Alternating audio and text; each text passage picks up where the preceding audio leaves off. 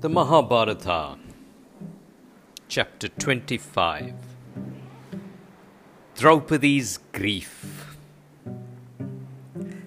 Pratikami, charioteer of Duryodhana, went to Draupadi as ordered by his master.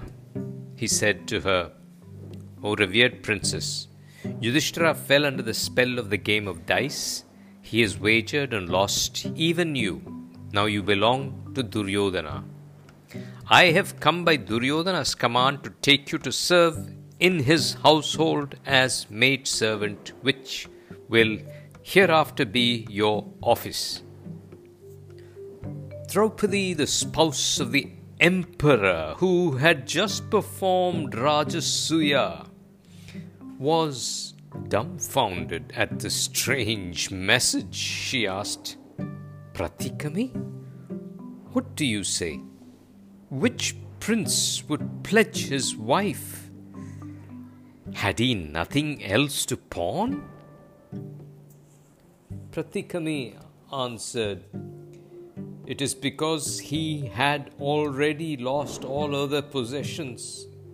He had nothing else left that he played offering you as a stake. Then he told her the whole story of how Yudhishthira had lost all his wealth, had finally betted her after f- having first forfeited his brothers and himself. Though the news was such as to break the heart and kill the soul, still Draupadi soon regained her fortitude and, with anger blazing in her eyes, said, O charioteer, ask of him who played the game whether in it he first lost himself or his wife. Ask this question in the open assembly. Bring me his answer, and then you take me. Pratikami went to the assembly and turning to Yudhishthira asked of him the question put by Draupadi. Yudhishthira remained speechless. Then Duryodhana bade Pratikami bring Panchali herself there to question her husband. Pratikami went again to Draupadi and humbly said, Princess, the mean minded Duryodhana desires you to go to the assembly and ask your question yourself.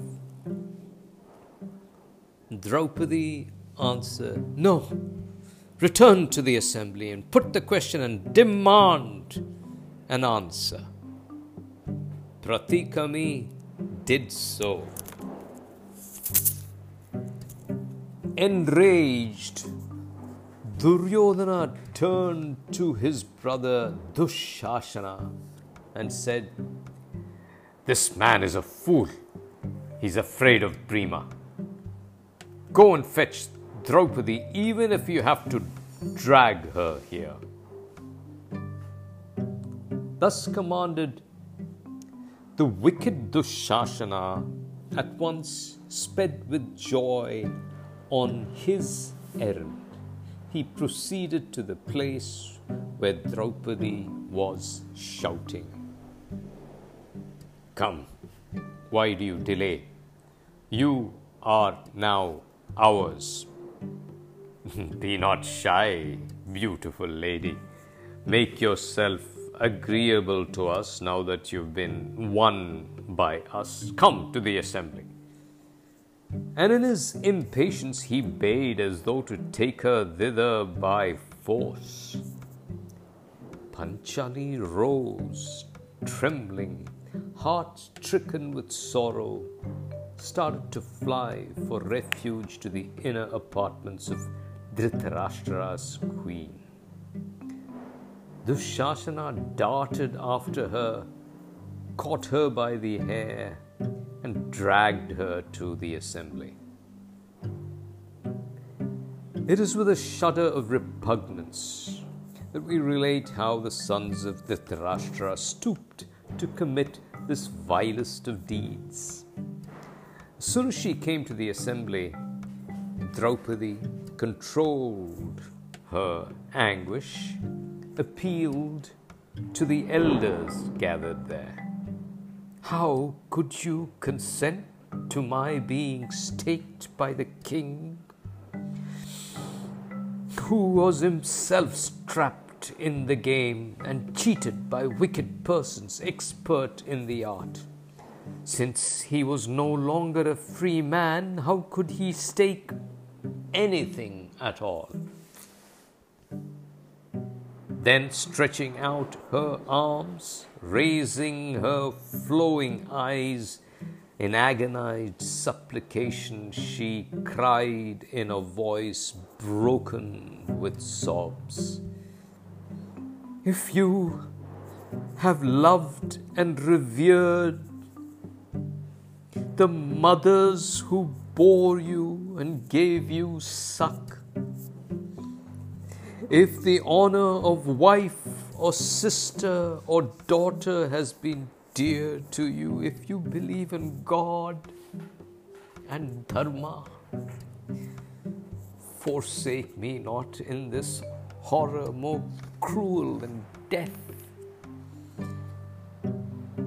At this first heartbroken cry, as of a poor fawn stricken to death,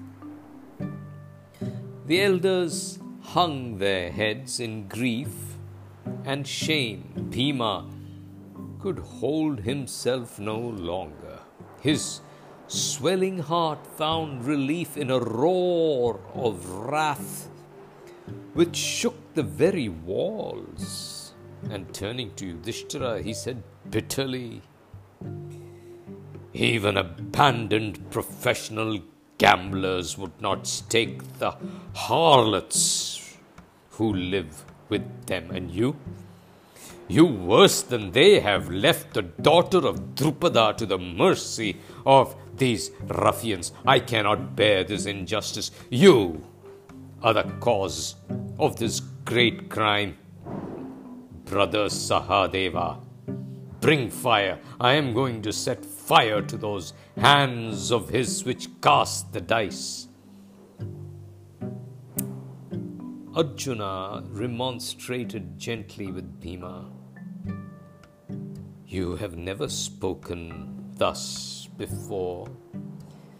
The plot devised by our enemies is entangling us also in its meshes, inciting us to wicked action.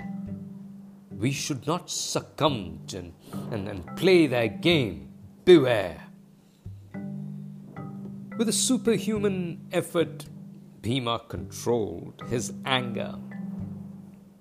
Vikarna, the son of Dhritarashtra, could not bear the sight of the agony of Panchali. He rose up and said, O Kshatriya, why are you silent, you heroes? I am a mere youth. I know, but your silence compels me to speak. Listen. Yudhishthira was enticed to this game by a deeply plotted invitation, and he pledged this lady when he had no right to do so. She does not belong to Yudhishthira alone. For that reason alone, the wager is illegal. Besides, Yudhishthira had already lost his freedom, and being no longer free man, how could he have a right to offer her as a stake?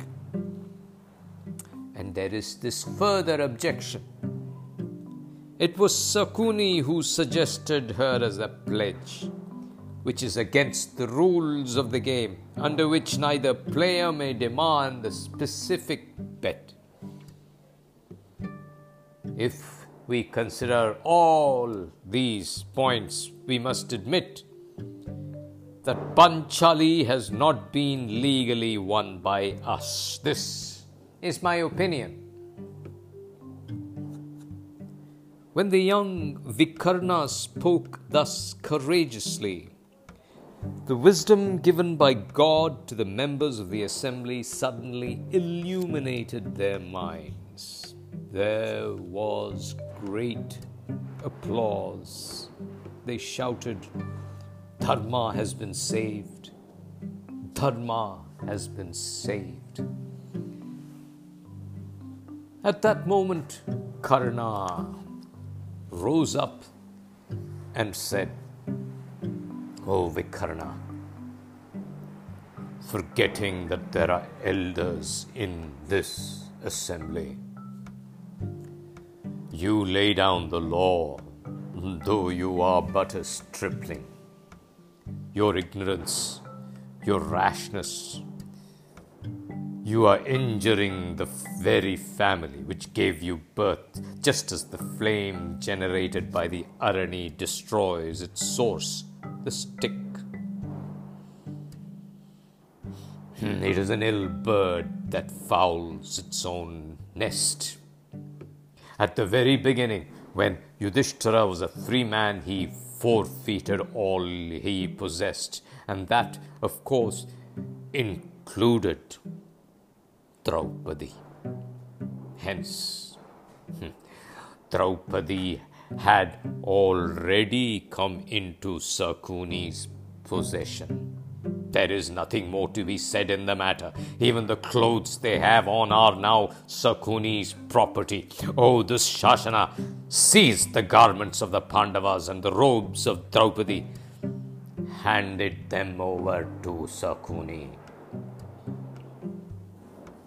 As soon as they heard the cruel words of Karna, the Pandavas, feeling that they had to stand the test of Dharma to the bitter end, flung off their upper garments to show that they were ready to follow the path of honor and right at any cost. Seeing this, Dushashana went to Draupadi, made ready to seize her clothes by force. All earthly aid had failed. And in the anguish of utter helplessness, she implored divine mercy and succor. O Lord of the world, God whom I adore and trust, abandon me not in this dire plight. You are my sole refuge, protect me. And she fainted away. Then, as the wicked Dushashana started his shameful work of pulling at Panchali's robes, and good men shuddered and averted their eyes. Even then, in the mercy of God, a miracle occurred. In vain, Dushasana toiled to strip off her garments, for as he pulled off each ever fresh garments was seen to clothe her body. And soon a great heap of resplendent clothes were piled up before the assembly till Dushashana desisted and sat down in sheer fatigue. The assembly trembled at this marvel, and good men praised God and wept. Bhima, with quivering lips, loudly uttered this terrible oath. May I never go to the blessed abode of my ancestors if I do not rend the breast and drink the heart's blood of this sinful Dushashana, the shame on the Bharata race. Suddenly, the howling of jackals could be heard. Donkeys and carnivorous birds began to send forth weird dissonant cries from all sides, portending calamities to come. Dhritarashtra, who realized that this incident would be the cause of the destruction of his race, acted with wisdom and courage for once. He called Draupadi to his side, attempted to soothe her with words of gentleness, affection. Then he turned to Yudhishthira and said, You are so blameless that you can have no enemies. Forgive in your magnanimity the evil done by Duryodhana. Dismiss all memory of it from your mind. Take back your kingdom and riches and everything else. Be free, be prosperous. Return to Indraprastha. And the Pandavas left that accursed hall, bewildered and stunned, seeing miracle in the sudden release from calamity. But it was too good to endure. After Yudhishthira and his brothers had departed, there was a long and angry discussion in the palace of the Kauravas. Incited by Dussasana, Sakuni, and others, Duryodhana upbraided his father, having frustrated their well laid plans on the very threshold of success. He quoted Brihaspati's aphorism that no device could be considered wrong, which had as its object the destruction of formidable enemies. He dilated on the prowess of the Pandavas, expressed his conviction that the only hope of overcoming the Pandavas lay in guile, taking advantage of their pride, sense of honor. No self respecting Kshatriya could decline an invitation to a game of dice.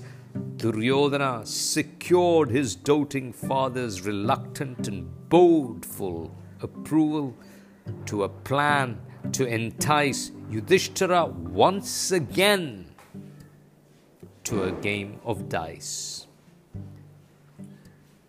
A messenger was accordingly dispatched after Yudhishthira, who had taken his departure for Indraprastha. He came up with Yudhishthira before the latter had reached his destination, invited him on behalf of King Dhritarashtra to come back. On hearing this invitation, Yudhishthira said, Good and evil come from destiny cannot be avoided. If we must play again, we must. That is all. A challenge to dice cannot in honor be refused. Hmm, I, I must accept it. Truly, as Sri Vyasa says, there never was and never can be an antelope of gold. Yet Rama went in vain pursuit of what seemed one. Surely, when calamities are imminent, the judgment is first destroyed. Dharmaputra returned to Hastinapura and set again for a game with Sakuni, though everyone in the assembly tried to dissuade him. He seemed a mere pawn moved by Kali to relieve the burden of the world. The stake played for this time was that the defeated party should go with his brothers into exile to the forest and remain there for 12 years and spend the 13th year incognito. If they were recognized in the thirteenth year, they should go again into exile for twelve more years. Needless to say, Yudhishthira met with defeat on this occasion also And the Pandavas took the vows of those who are to go to the forest. All the members of the assembly bent down their heads in shame. यत्र योगेश्वरकृष्णो यत्र पार्थो धनुर्धरः तत्र श्रीविजयो भूतिर्ध्रुवाणी तिर्मतिर्मिम